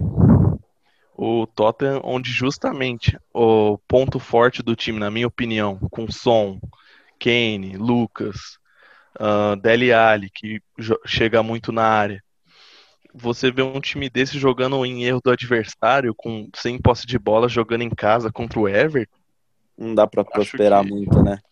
eu acho que não tem muito o que esperar do Tottenham, não. Seria o Mourinho viver do passado no, no futebol europeu, uma espécie de Vanderlei Luxemburgo do futebol brasileiro? O melhor, o Luiz Felipe Scolari, Exato. Pode ser. no nível de futebol. Ele É, gosta de falar, o né? Que futebol ele, europeu- que ele tinha três- folclóricos. três É, Premier Leagues, mais que o resto de dele, né? Three, three. Agora ele não pode falar mais disso, né? Mas enfim. Agora eu acho que é, ninguém vai discordar que o melhor mercado da Premier League, sem dúvida nenhuma, foi o Chelsea. Né? Nossa, com certeza. assim, Sem dúvida. uma melhor que a outra. Né? Trouxe aqui o Ziyech, o Timo Werner, Tewell, para a zaga trouxe o Sar, o Thiago Silva, o Kai Havertz, que eu acho uma- uma- um absurdo que joga, e agora está na iminência de fechar com o Mendy, goleiro, né? um goleiro jovem da seleção do Senegal, jogava no Reims, que é, acho que é a única posição que o Chelsea estava carente, né? O goleiro, né? O Kepa que não se firmou, apesar de ser, eu acho que é o goleiro mais caro da história, né? O Kepa.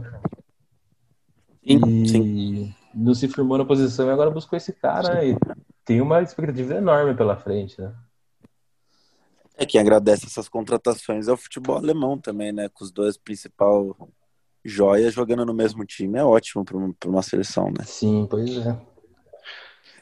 Que tem tudo para deslanchar. E o Thiago Silva, eu não sou o maior fã dele, mas eu acho que ele num time com garotos agregue muito. É, Chelsea é a cara né, pra ir jogar. O... Exatamente. E tem o, trouxe o Sar, que é bem jovem, né? E tem já o Tomori Sim. lá, que é um Sim. zagueiro da base, que é jovem. Ele é bem. É, o Thiago vai bem nisso. Né? Agrega demais, demais. Não, é até pra, pra chegar com uma, uma experiência que ele já tem de rodagem, pra falar com outros caras, com o Avertes mesmo, né? Com o Verne. Sim. É um é time que vai ser muito interessante, na mão do Lampard ainda, que dá vida. É, né? eu, eu, ia inclusive perguntar isso pro Gustavo, que agora vai ter, eh, nessa última temporada que o Chelsea não pôde contratar, veio bastante, subiu bastante menino, né?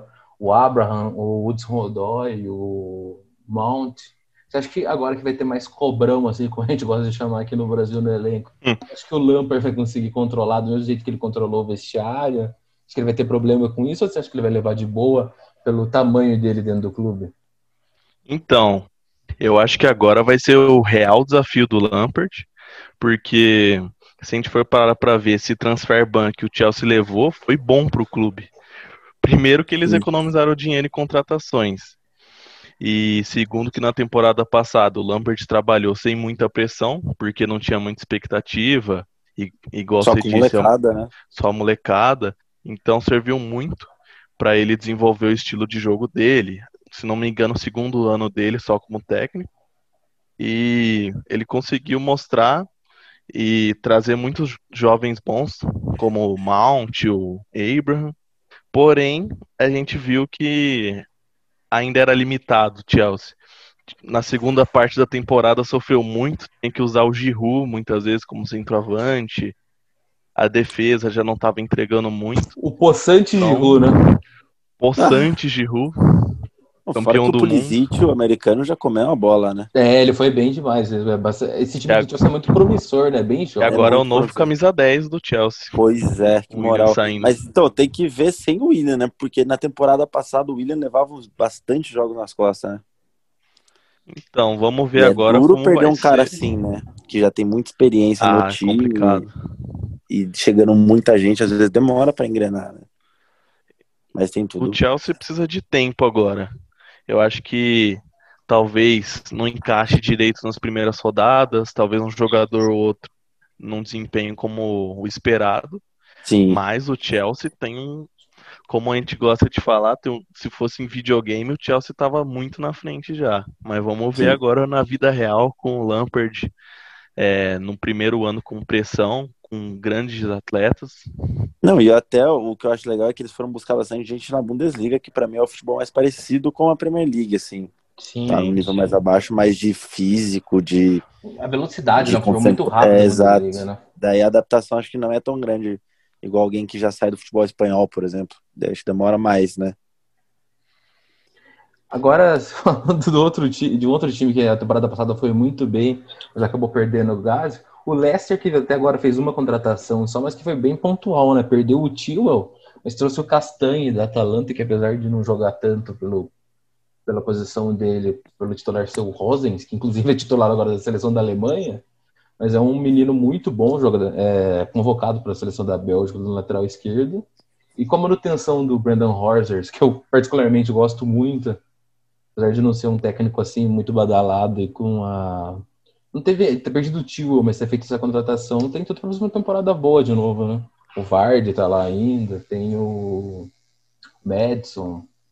Tem um time, tem uma base boa, né? É, vamos ver se eles vão conseguir repetir o começo da temporada passada. Porque na reta final da última Premier League, o Leicester perdeu muito gás. Chegou a estar tá em segundo, terceiro, brigando por Champions e fez uma reta final terrível. Foi péssimo. O Madison caiu muito de rendimento. O Ayose Pérez também caiu bastante, né? Sim. Mas vamos ver, acho que a gente tem que. Diferente do Everton, que é uma expectativa para surpreender, para estar tá brigando por cima, eu acho que o Leicester brigando ali entre o quinto e oitavo, nono lugar é a realidade para esse. Eu concordo. Eu sei que um cara que o Amaro gosta bastante. O Nuno, o Espírito Santo renovou, né? Com o Wolverhampton. E trouxe mais um moleque aí, né? Mais um português. Tem tudo para continuar é. o trabalho, né? Não per- perdeu o Doherty só, mas per- dos grandes ali, o Jimenez, o, o Rota, continuaram todos. Tem tudo para continuar ali, fazendo tra... continuando um trabalho bom, né? Muito bom, aliás. Nuno, Pois né? então, e como faz um trabalho maduro ele, né, numa liga tão difícil e numa e com tantos jovens e ele sendo de um de uma seleção, de uma seleção, de uma nacion- nacionalidade que não é tão comum, né? Apesar de que hoje em dia Portugal tem despontado muitos jogadores bons, né?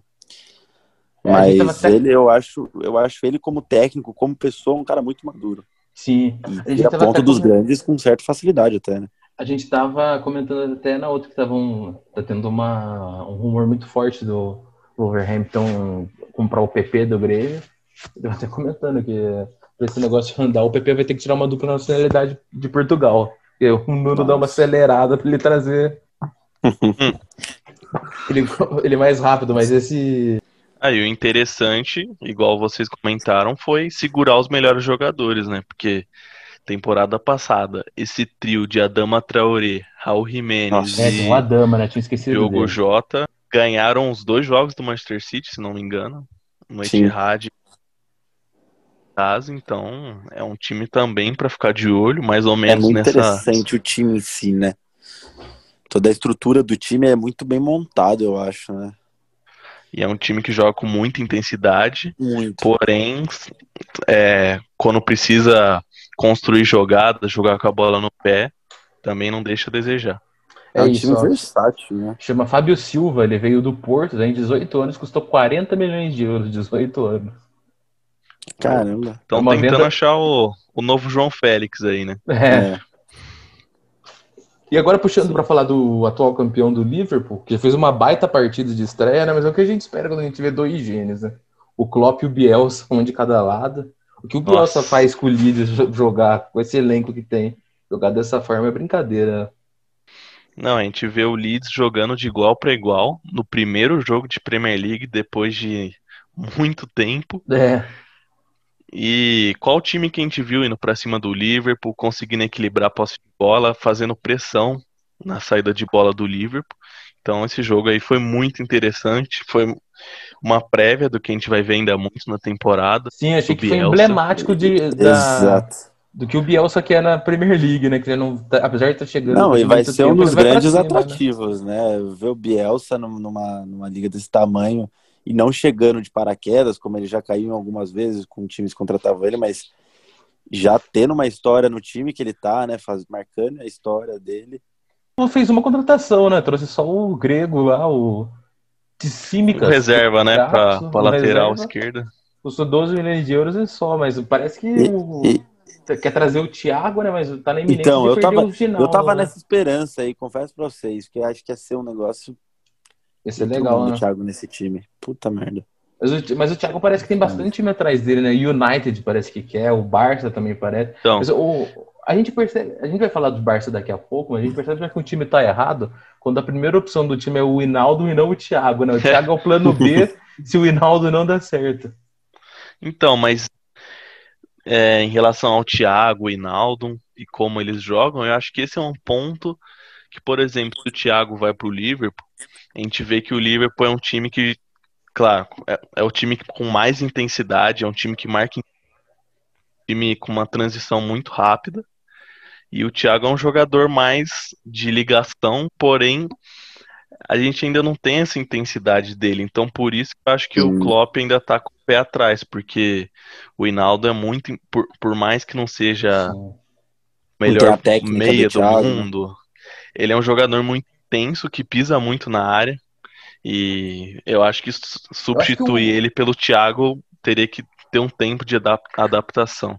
Eu acho que o Henderson é a prova disso nesse time, né? Que não é um cara, um primor técnico, mas é igual o Tite falou Total. uma vez quando o William entrou, um foguete, né? Tem todo lugar do Ah. campo, todo lugar que você olha, o Henderson tá lá, marcando, brigando, tá dentro da área pra fazer gol, dentro da área dele pra tirar a bola.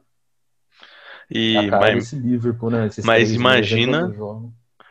Se o Thiago chega, ele ligando com a bola longa, com os dois laterais Ah, subindo, brincadeira. Com os Ia dois ser- laterais e com os dois pontas.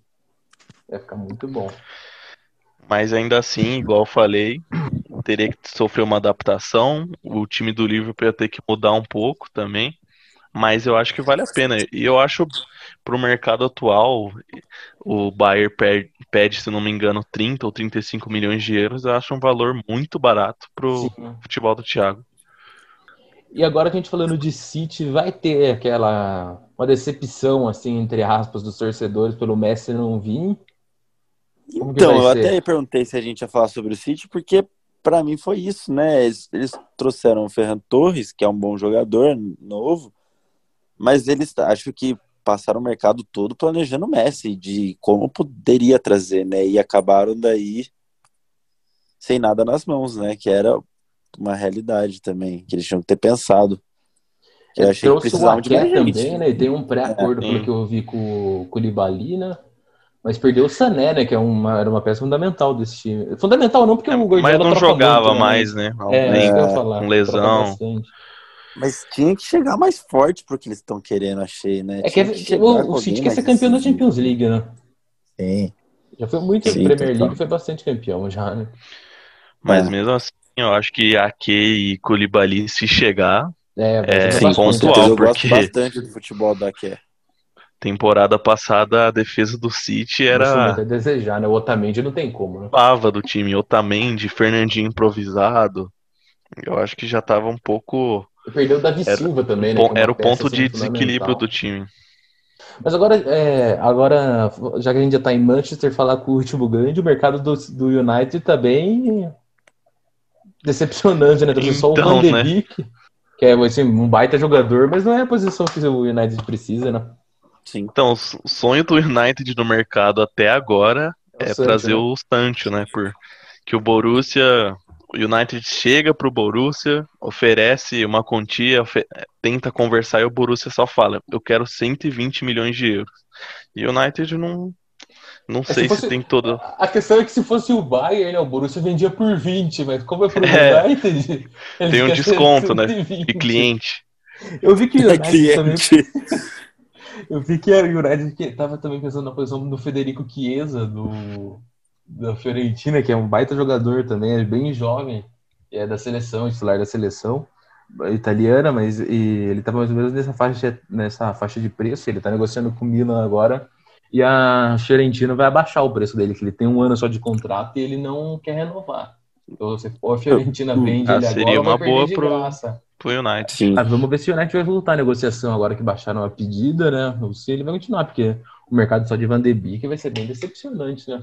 Principalmente pro É, mas a- classificou para a Champions League, né? Precisa de. Mas agora, Van de Beek, claro, é, eu gosto muito do futebol dele. É, ele é um jogador muito versátil, pode ser utilizado em várias posições. Ele joga como um 8, como um 10, falso 9. Mas eu acho que não era onde o United precisava se reforçar, Até porque porque o Bruno Fernandes chegou e tomou conta ali da posição, né? Vai jogar com os dois ali. E se a gente parar pra pensar, um meio-campo com, vamos supor, com Van de Beek, Pogba e Bruno Fernandes, eu, ainda mais com Pogba de volante, que não desempenha Onde- igual antes, Não Eu- marca, né? seria a melhor opção. Ah, Vive da fama, né, Pogba? Fora que um time que tem Luke Shaw, a prioridade é sempre a pessoa que vai jogar no lugar dele, né? Não tem como. É, claro. É, o, o que eu amor o que eu, o United tem um time jovem, né? Tem o Rashford que foi, tá indo bem, tem o Greenwood que também Greenwood, né? Só que Sim, agora deu uma tá despontada. um O, o. Marcial parece que agora também tá querendo despontar. Então tem uma molecada boa aí. Vamos ver o que, que vai rolar. Ainda, mas, mas é, então, é uma molecada legal, só que daí a gente pensa pra falar lá com o Liverpool, pra falar com o Manchester É, não City. tem como, né? Não dá pra conversar. O Chelsea agora, as contratações. Compara o mercado do Exato. Chelsea com o né? United. Exato. Não tem como. E Mais uma- tem, né? Um ponto interessante também do United é a volta do goleiro que foi muito bem no Sheffield, né? O Dean Henderson. Sim, ele é muito bom, o- né? Sim. O Gea também já tá com seus resultados. Falha muito, né? Falha que ele. Falha demais. Não sei o que aconteceu com ele, que vem falhando de uma maneira que antes o De Gea era incontestável, o melhor goleiro da Premier League. Melhor goleiro do mundo. Tinha gente que falava melhor goleiro Sim, do mundo, né? O Real. Madrid, to- toda a janela de transferências oferecia uma puta grana pra ele e não levava, né? Sim. Pode-se dizer que o De Gea é o Thiago Volpe da Premier League, Léo? Ah, quero nem falar muito desse senhor aí chamado Thiago Volpe. Prefiro não falar muito dele. Agora, a gente estava falando de expectativa que foi criada no City e tal, falando do, do Messi. Como que vai ficar a história do Messi agora no Barça? Vocês acham que ele vai, ele vai ficar uma temporada lá e não sei se vocês viram a entrevista que ele deu, que fizeram com ele. Foi uma sacanagem, né, cara? Porque ele, foi. segundo ele, se ele estiver falando a verdade, né? O presidente do Barça não, não deu uma entrevista falando que ele estava mentindo. Ele, algum momento da temporada, ele já tinha desejado é, a, manifestado o desejo dele, na verdade, de sair do Barça. O presidente falava, no final da temporada a gente conversa. E aí ele disse que não quis falar na, na época dos Champions de novo para não tumultuar o ambiente. E aí ele fala quando termina, o cara fala que acabou a, a, o tempo do, da, do contrato, era só 31 de maio. Esse presidente aí, na verdade, quem vê assim os bastidores, pelo que o Guardiola fala, o, o é difícil trabalhar no Barcelona, né? A parte Sim, o Bart... conhecia muito, né? O Bartomeu mandou o famoso vou ver e te aviso, né? Aí chegou na hora do vamos ouvir. Reco... É, ameaçou recorrer à justiça e tal. Mas igual você falou, o Messi, segundo essa entrevista que ele deu, ele mesmo disse que ele já, já vinha falando com o clube desde o começo do ano que ele não estava feliz, que ele queria sair. E por conta da pandemia, é, o contrato era até maio, se não me engano. Então, ele acabou caindo numa enrascada e agora vai ter que ficar mais uma temporada, né? E ficar nessa mais uma temporada. Assim, eu não gosto muito do trabalho do Ronald Koeman, sabe? Apesar de ele ter ido bem agora na seleção, eu achei que no Everton o trabalho que ele fez não foi bem e eu não vejo muito futuro para ele no Barça. Principalmente as contratações que ele está indicando, DP, Winaldo, eu não vejo muito como a solução do Barça. Não sei o que, que vocês pensam. Não, ele tá tentando reproduzir o trabalho da seleção no Barça, né? Tipo, vou pegar a garantia que ele teve na vida, porque ele já fez muito trabalho ruim, né? E daí acertou um trabalho e tem a oportunidade da vida. Só que nessa oportunidade da vida tem que lidar com o Messi querendo sair, né? É difícil, né? É difícil. Agora, Não. o Messi eu acho que ele é muito profissional, né? Você viu? Ele no, no sábado, ninguém foi treinar, só ele foi. Eu sei, e o time inteiro do Barça treinou no sábado, né? É, exatamente. Agora Só foi o Messi. Aquela, ficou meio que aquela situação que você já sabe. Eu acho que ele vai acabar saindo. Não, vai. Porque tá, é, os dois lados tá muito gelado. Eu achei que o jeito que o Barça. É, o Barça só postou no Instagram uma foto dele com a camisa 9 e dois emojis, né? Tipo. Hum. E, tá, tá, muito ruim a situação, né? E o futuro, assim, do Barcelona é muito preocupante, né? Porque saindo do Messi, é... nenhum time é tão dependente do jogador igual o Barcelona do Messi, né? Nenhum. Eu tava, eu tava vendo uns números da temporada que você pega, tipo, vai time tipo Juventus. Você pega lá, o principal goleador é o Cristiano, aí o principal assistente é o Dybala, o principal driblador é o Dybala, o principal chances criados é o Dybala. Pensar assim. Aí pega o City, maior goleador é o Agüero, maior assistência é o De Bruyne, maior chance criada é o Bernardo Silva, e assim vai. Você pega o Barça, o maior goleador é o Messi, o maior assistente é o Messi, o maior driblador é o Messi, o maior chance criadas é o Messi, sabe? Ele lidera todos. Na Liga ele foi o líder de assistência, ele foi o líder de gols. Então a dependência do, do Barça no Messi é absurda, sabe? Ele é o arco e a flecha ao mesmo tempo. Então, a, depois que o Messi sair, eu não sei o que vai ser do Barça, não. É, e o Barça ainda com a saída provavelmente do Soares para Juventus, o Vidal indo para Inter. Então, o que o Messi sempre reclamou também é que a diretoria, ao invés de investir em alguma ideia, em algum projeto, é, só tapava os buracos. Por exemplo, gastava 100 milhões em Dembélé, 120 em Coutinho, e não era exatamente o que o time precisava. Igual agora. Você pega um ataque com Messi, Griezmann. Eu acho que o, o mais viável seria tentar é, resgatar o futebol do Coutinho, do Dembélé, contratar um, um DP, por exemplo, que não é pro nível do Barcelona que o Barcelona quer para brigar por Champions League. temporada, pelo que eu vi na Nations League, nos jogos assim, esse esse jogo de pré-temporada, eu acho que se o Barça tiver uma chance assim de fazer uma boa temporada, vai passar no pé do Ansu Fati. Esse moleque é muito bom. Concordo. Tá pedindo ele, passagem, né? É, na Nations League ele jogou muito, ele fez um golaço pela Espanha, sofreu pênalti. Se o Barça tiver uma chance de jogar, vai ser assim, uma, grupo ali do Messi, ou se o Griezmann acordar, quiser jogar bola, sabe? O Coutinho não- tá dando a entender que meio que ma- amadureceu, né? É, ele voltou bem, né? Ele deu a, Ele a fez uma boa temporada, Griezmann, né? É. Fez. Ele voltou, parece que querendo trabalhar também. Então, o time É. do Barça não é tão ruim, né? Mas eu acho que, tipo, eu acho que o Barça ficou um pouco demais, né? preso. Ficou um pouco preso no, no Guardiola, sabe? Quero. Acabou, o Guardiola saiu, mas a gente tem que continuar jogando Sim. igual. E Teve nesses o ponto fora anos da um curva do pouco. trio MSN ali, que decidia por ser, tipo, três caras absurdos, sabe? Sim. E ficou, acabou ficando um pouco preso também nesses ícones, né? No Piquet, no Busquets, no Soares. Exatamente. Eles não E fizeram não renovou. uma transição boa, né? Exato. Exatamente. E agora tá ou tendo não, que fazer na raça, né? Que é a pior alternativa. E, e mesmo o Messi sendo o Messi, é difícil você levar um time nas costas.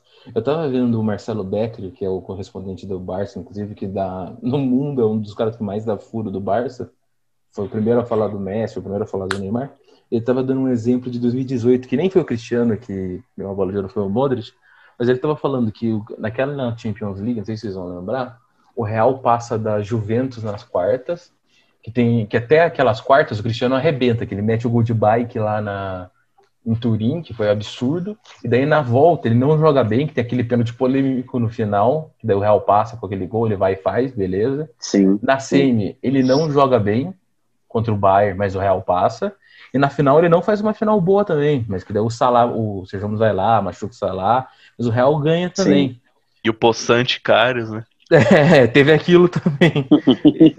e, que, e que ele fala assim, e mesmo assim o Cristiano é cotado, e tem muita gente que falou, indiscutivelmente o Cristiano foi a bola de ouro daquele ano, apesar de terem dado pro Modric. Então você vê que apesar do Cristiano não jogar mal, o Real foi foi campeão. Agora com o Barça, é impossível você pensar que o Messi jogando mal, Sim. o Barça consegue ser campeão de alguma coisa. Você não consegue Exatamente. pensar uma situação que o Messi estando mal, o Barça consegue jogar sem ele e consegue ser campeão de alguma coisa. Eu tenho uma Messi dependência ali gigantesca, sabe? É que criou muito no Real pro Cristiano fazer isso que ele fazia, uma atmosfera campeã, né? Sim, é o o, campo era muito e bom, o, né? o esquema E o do o Zidane ali tinha outros caras, sabe? O Sérgio Ramos decidia Exato. muito, né? O Benzema é Exato. absurdo, né? Era um, um protagonista ele meio escondido, mas que agora que, por exemplo, o Cristiano saiu essa última temporada. o Benzema foi Exatamente, ele aparece cada né? vez mais. E era É. o, e é o que acontece muito com o Barcelona, joga-se pro Messi, né? Não se joga para um time, Sim. que era o que aconteceu no Real, jogar pro time. O, E acaba o Bale até jogava bem, né? O cara meteu um gol de bike no final. Às vezes ele aparecia, Sim, agora ele tá mais preocupado com outras coisas. Jogar um Não, e daí golfe. começou a entrar os moleques, começou a fazer a transição muito boa, Asensio veio voando, o Lucas Vasco também, que não era né, um puta jogador, mas naquele time entrava e caía como uma luva nos intervalos, né? Então tudo favorece daí. E vocês acham que arranha a imagem do Messi como ídolo perante a torcida? Dessa polêmica, essas coisas? Ou depende muito de como vai ser a temporada? Vamos supor que o Barça chegue numa final, assim, seja campeão da La Liga. Eu acho que Realmente, de eu fato, que- pro Messi como ídolo, seria ruim a última partida dele ser um 8x2, né? Nossa. Com certeza. Mas eu acho que, por exemplo, pelo contexto todo, não tem como arranhar. Até porque o jeito que foi feito, é, todo mundo fala sobre o presidente ser muito difícil de se lidar.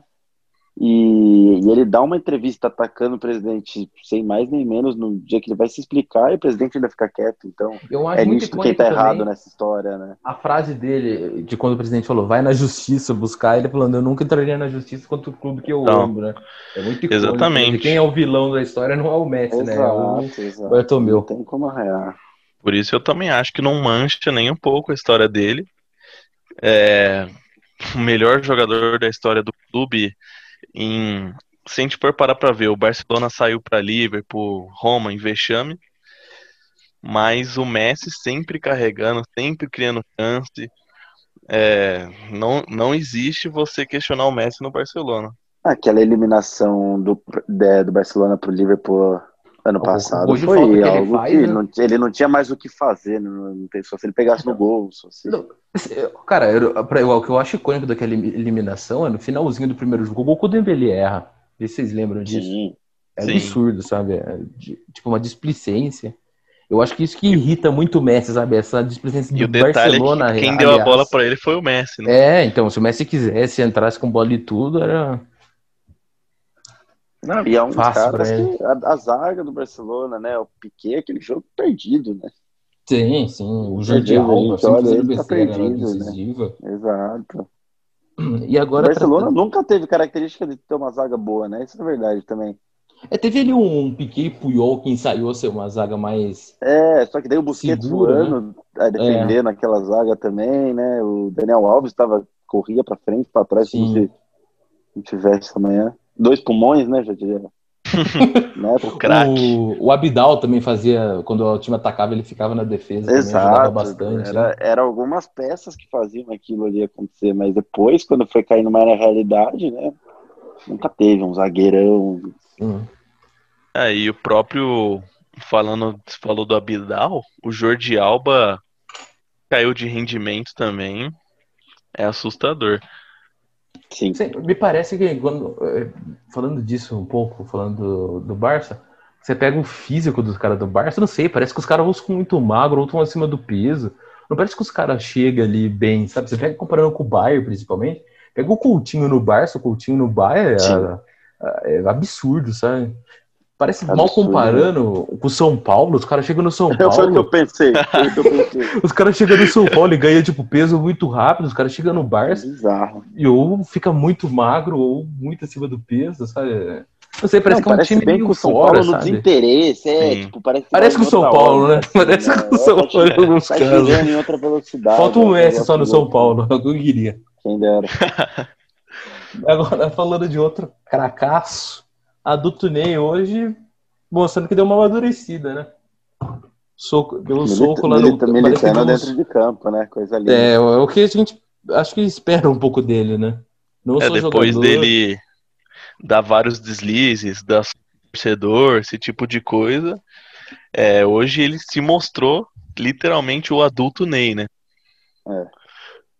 Eu, eu acho que assim, a gente tem muito aqui no Brasil, assim, o Brasil, sem dúvida nenhuma, é um país extremamente racista e tal, e o mundo inteiro tá- acontece esses casos. Né? Eu acho que é fundamental que as figuras do país, principalmente o Neymar, que eu acho que é a figura mais conhecida no mundo brasileiro hoje, sem dúvida nenhuma, o Neymar, posições contra isso, sabe? Então eu acho que é, eu, já fui muito crítico do Neymar em várias situações, por exemplo, quando ele, vocês citou muito bem, quando ele deu o soco no torcedor, que foi ridículo, mas hoje eu acho que ele foi bem demais, assim, é, se posicionar É uma briga contra que tem que isso. ser contra- comprada em qualquer situação. é, em né? qualquer situação. Eu, lembro também Hum. quando jogaram uma banana pro Daniel Alves, que ele comeu a banana, sabe? Essas Sim. coisas tem que se posicionar, sabe?